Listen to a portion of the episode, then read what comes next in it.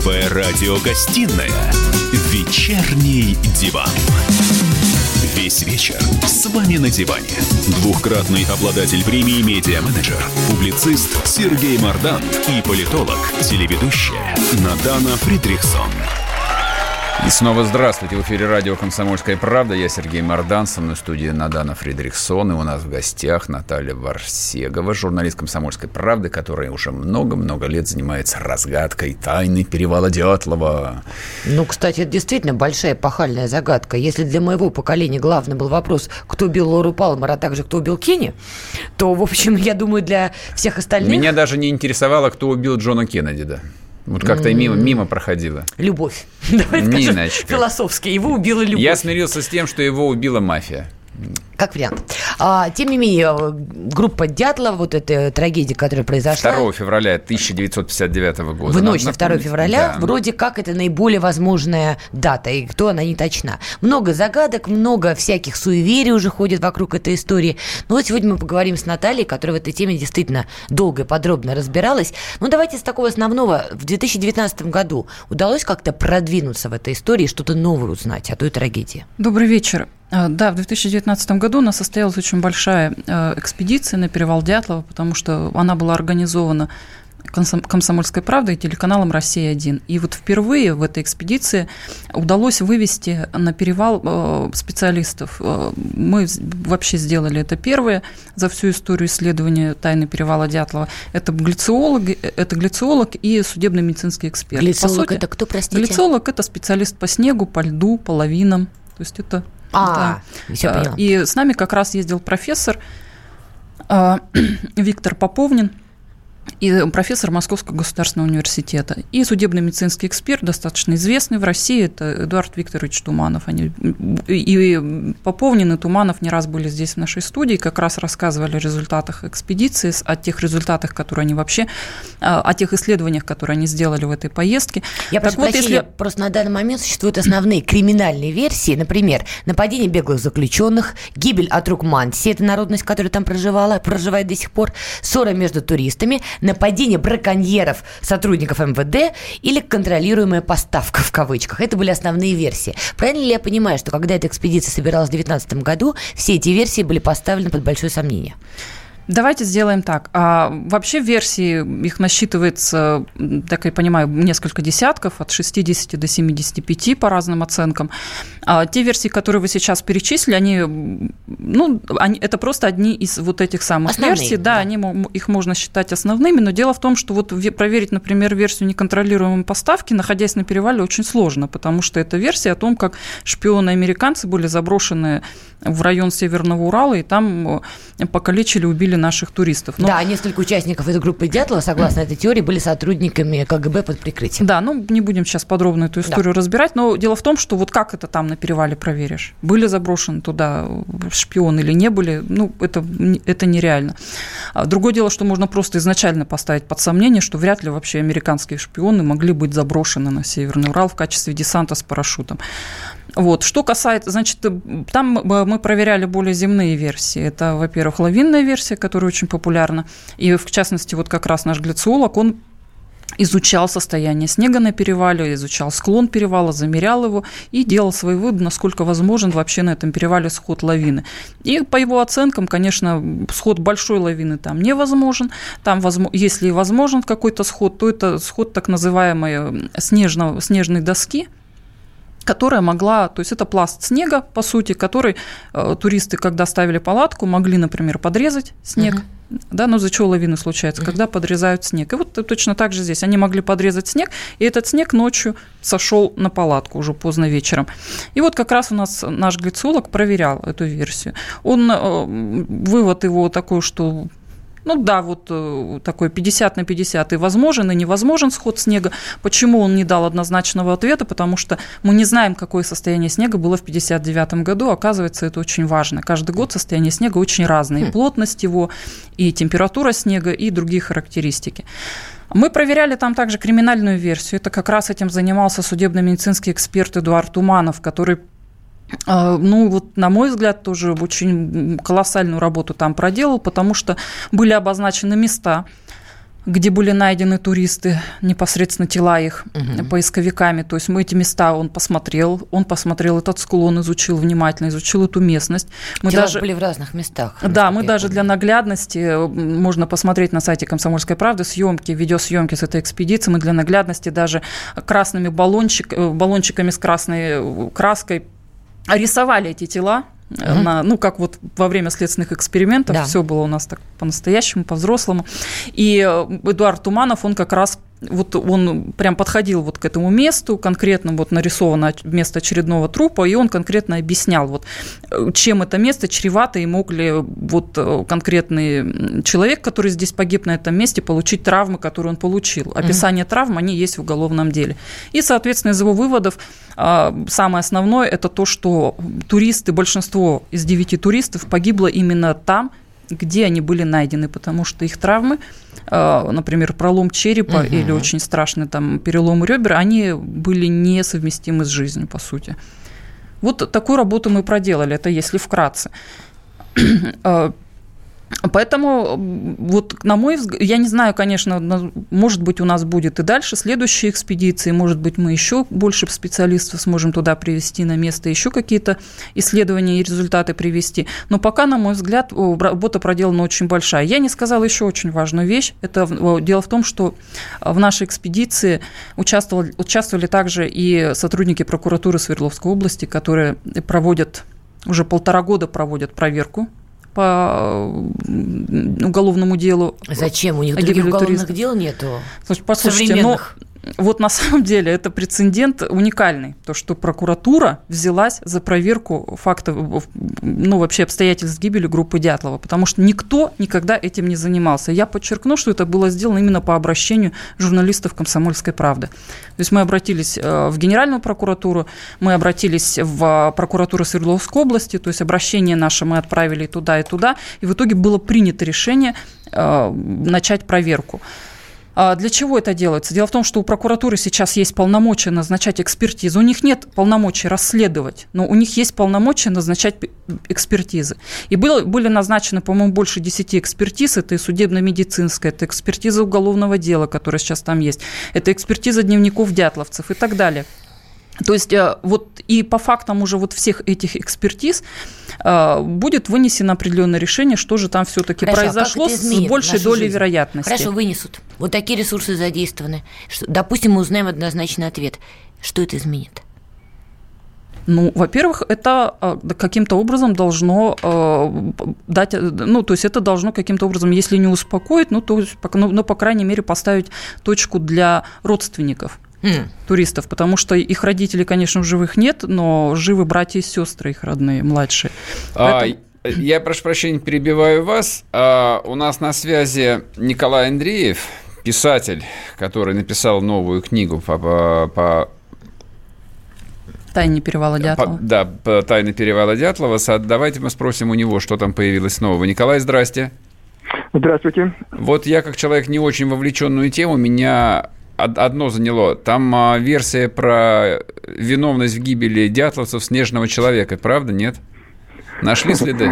Вы знаете, сказать, ну, я был в составе этой экспедиции, сказать, это вообще большая для меня удача. Я книгу, сказать, написал еще, ну, если сдал я, так сказать, ага. в издательство э, в сентябре прошлого года позапрошлого года, прошу прощения. Ага. Да, вот. И, в общем-то, хотели, сказать, ее издать к Новому году, потом, значит, отложил, отложил э, главный редактор «Комсомольской правды», а потом, значит, вроде бы к 60-летию это первое. Но я все же хочу сразу да. сказать, что да. «Комсомольская правда» выпускает эту книгу, вот-вот сейчас можно ее уже Нет. будет заказывать. А нет. Она уже она, она нет, Книга вышла, она в продаже, она да. в продаже, с октября месяца у нас была большая презентация. Да. Так да. что со снежным человеком? Так что со снежным человеком? Нашли да, следы значит, или нет? Э, э, значит, э, ну, я все-таки предысторию, чтобы перейти к снежному человеку, так сказать. И, так сказать, понимаете, когда, так сказать, вот ты ну, представляешь, так сказать, вроде бы место этой трагедии по фотографиям, по описаниям, так сказать, по схемам, так сказать, по воспоминаниям тех, кто участвовал в поисковых работах, так сказать, это одно. Но когда попадаешь туда, на это место, то очень многое меняется. Там есть Потому такое что... инфер... инфернальное ощущение, что место э, адское какое-нибудь, там раз... сказать, врата, врата в другое измерение открываются. Да, инфернального не возникало, сказать, но некоторая мистика, так сказать, загадочность этого места, сказать, она, так сказать, присутствовала, и ты ее просто ощущаешь. Теперь, значит, по поводу э, э, снежного человека. Да. Сказать, у меня э, вот в том тексте, который я сдал в сентябре, сказать, вот, у меня не было э, э, вообще о снежном человеке. Но... Скорее говорите 30 секунд. Самое главное, снежный человек нашли или нет? Это нашли. же это Нобелевская премия. Или КГБшник переодетый под него. Ну, Человек, майор КГБ в костюме орангутанга. Простите, перебили вас. Так, что еще важное? Когда ждать сиквел книги, говорите? Когда напишете новую? Э, ну, новая, значит, нужна новая экспедиция. Я Все, мы договорились. Я... Прямо сейчас мы напишем главному редактору, вот, чтобы готовили новую экспедицию прямо этим летом. Со снежным человеком или с переодетым КГБшником, я считаю, нужно, наконец, окончательно разобраться и поставить точку в этой загадочной истории. Спасибо вам большое. В эфире у нас был Николай Андреев, писатель, написавший книгу «Тайна перевала Дятлова», которая вышла в октябре, которую можно и нужно читать прямо сейчас. Мы к вам вернемся завтра. Отдыхаем.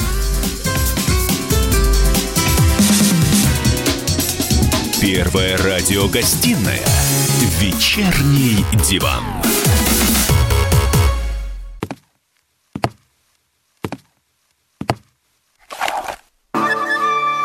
Это была тяжелая неделя. Хороший. Ребята, давайте жить дружно. Плохой. Понимаете, не признавали у одного кандидата подпись его родного отца. Злой. А вот что у нас в России, вот что у нас в России. Бред, да? Николай Платошкин подводит итоги недели. Каждую пятницу на радио «Комсомольская правда» в 6 вечера по Москве.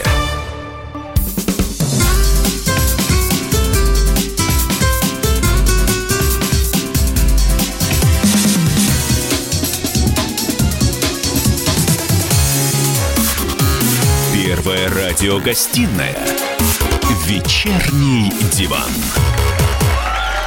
Завтра наступило. Нет, я попрощался с вами раньше времени. У нас еще есть кусок. Продолжаем. Да. И, кстати, вот давайте от, ладно, снежного человека в погонах перейдем как к другой версии, которую я, кстати, тоже слышала. На мой взгляд, она объясняет все. И дух того времени.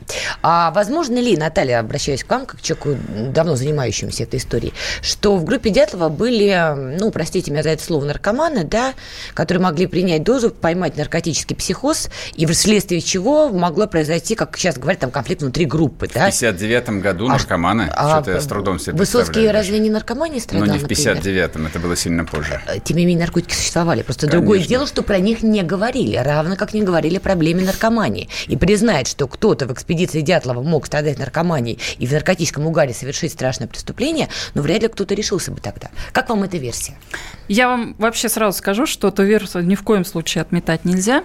И эм, даже вы вот вы сейчас этой версии забежали немножко вперед, потому mm. что в день годовщины э, гибели группы Дятлова в субботу у нас выходит материал на сайте и в газете «Комсомольской правды» как раз о том, что дятловцы могли отравиться э, чем-то галлюциногенным. Ну вот так, да, в общем, это предположим. Отравиться или целенаправленно принимать? Э, смотрите, я очень сильно сомневаюсь, что они могли целенаправленно принимать наркотики, потому что тот же самый ЛСД, ну, вряд ли, это были ребята из таких семей, где, ну, они, это были не мажоры, да, и никак они, вряд ли они каким-то образом как а ЛСД имели какое-то отношение. Мажоры особо-то и не глотают. Я потом вам скажу, вот. что Но мажоры Дело в том, что мы же, изучая эту историю, очень сильно окунулись в эту историческую эпоху и прекрасно понимаем, из каких семей, вообще какого э, плана и характера и каких качеств были эти ребята. Поэтому ЛСД мы отметаем. Но дело в том, что э, они шли как раз по местности, вот они пошли в этот поход по местности, где обитают местные жители Мансии. Угу. И у них, да, бытует шаманизм и так так далее. И те же самые шаманы, они, например, собирали очень много мухоморов, которые они использовали во время своих камланий шаманских. Угу. И они как раз эти мухоморы, вот эти смеси, из сушеных грибов, они нужны были им для вхождения вот это галлюциногенное состояние. Ну, в транс такой, да. Да, плюс ко всему эти мухоморы, они, ну, не только мухоморы, а, в принципе, вот эти грибные миксы, они могли э, каким-то образом влиять на выносливость организма, на сопротивление его холоду и так далее. Поэтому не исключено, что кто-то из местных жителей мог по дороге дятловцам, например, дать какую-то смесь грибов, Они могли предупредив, поэкспериментировать. А почему нет, предупредив, кстати, что а, нельзя, допустим, много принимать, да, ну, там понятно, что там очень микроскопические дозы. И, например, дятловцы могли заварить чай, они э, и могли, ну, вот какую-то там щепотку, долю грамма бросить в чай на всех, ну, чуть-чуть могли переборщить, да? Или просто у кого-то была своя особенная реакция на это, кстати, вот, тоже. и, соответственно, сработал вот этот стопроцентный эффект от этой смеси, да, спустя там пару часов или час, или три часа, и их накрыло вот это галлюциногенное состояние. И каждый уже дальше убегал от каких-то своих галлюцинаций, да, от каких-то своих страхов, которые э, усиливают вот эти галлюцинации. И Соответственно, вот так, и, и они могли в этом состоянии подраться совершить. и так далее. Вот нам это очень хорошо объяснял специалист, фармаколог, токсиколог Александр Эдигер, вот интервью с которым как раз я анонсирую, выйдет в субботу и на сайте, в газете «Комсомольская правда». Слушайте, ну вскрытие же делалось, э, и что, ничего не нашли? Дело в том, что э, при вскрытии были, э, был, была проведена, были изъяты внутренние органы на гистологию, Ну да. но, к сожалению, результатов этой А, гистологии, сохранились первых просто. пяти трупов, их нет в уголовном вот деле. Я же тебе говорю, времена такие были. Вот, а гистология Точно последней четверки, да, последней четверки, гистология в уголовном деле есть, но она чистая, там ничего нет. Опять же, не обязательно, что все могли что-то такое Но принимать. дело в том, что Достаточно, даже чтобы один сейчас принял. сложно, даже вот сейчас сложно при нынешних технологиях судебно-медицинской экспертизы, и сейчас сложно найти галлюциногены. Согласна, но опять же повторюсь, и в Советском Союзе не было секса, и уж точно не было наркомании, по версии, скажем так, главной партии страны. Хватит очернять единственной партии страны. Единственной, надежной партии страны. Ну, так вот, э, поэтому даже если что-то было обнаружено, допустим, то, скорее всего, могли просто не придать огласки или изъять эти Могли факты. легко, конечно, чтобы не очернять память советских спортсменов. В том числе, кстати, да. Так, давайте закругляться. У нас осталось меньше одной минуты, точнее 30 секунд уже. А, дорогие мои, вы, конечно, можете до бесконечности иронизировать, а, сколько можно перетирать одну и ту же историю, но я вам должен сказать, а, в истории есть такие тайны, которые обсуждаются десятилетиями и столетиями. И тайна перевала Дятлова – это как раз одна из тех самых историй, которые не будут закрыты, пока не найдется разгадка. Совершенно верно. Покупайте новую книгу, изданную комсомолкой, читайте, пишите. Мы к вам вернемся завтра. Теперь уже это точно. Прощаемся. Счастливо. Первая радиогостинная «Вечерний диван». Я придумал такой сюжетный ход. Давайте я скажу некую чудовищную вещь. Это будет неудивительно. Скопление мигрантов – это не прогрессивная тема, не техническая, а стереотипная.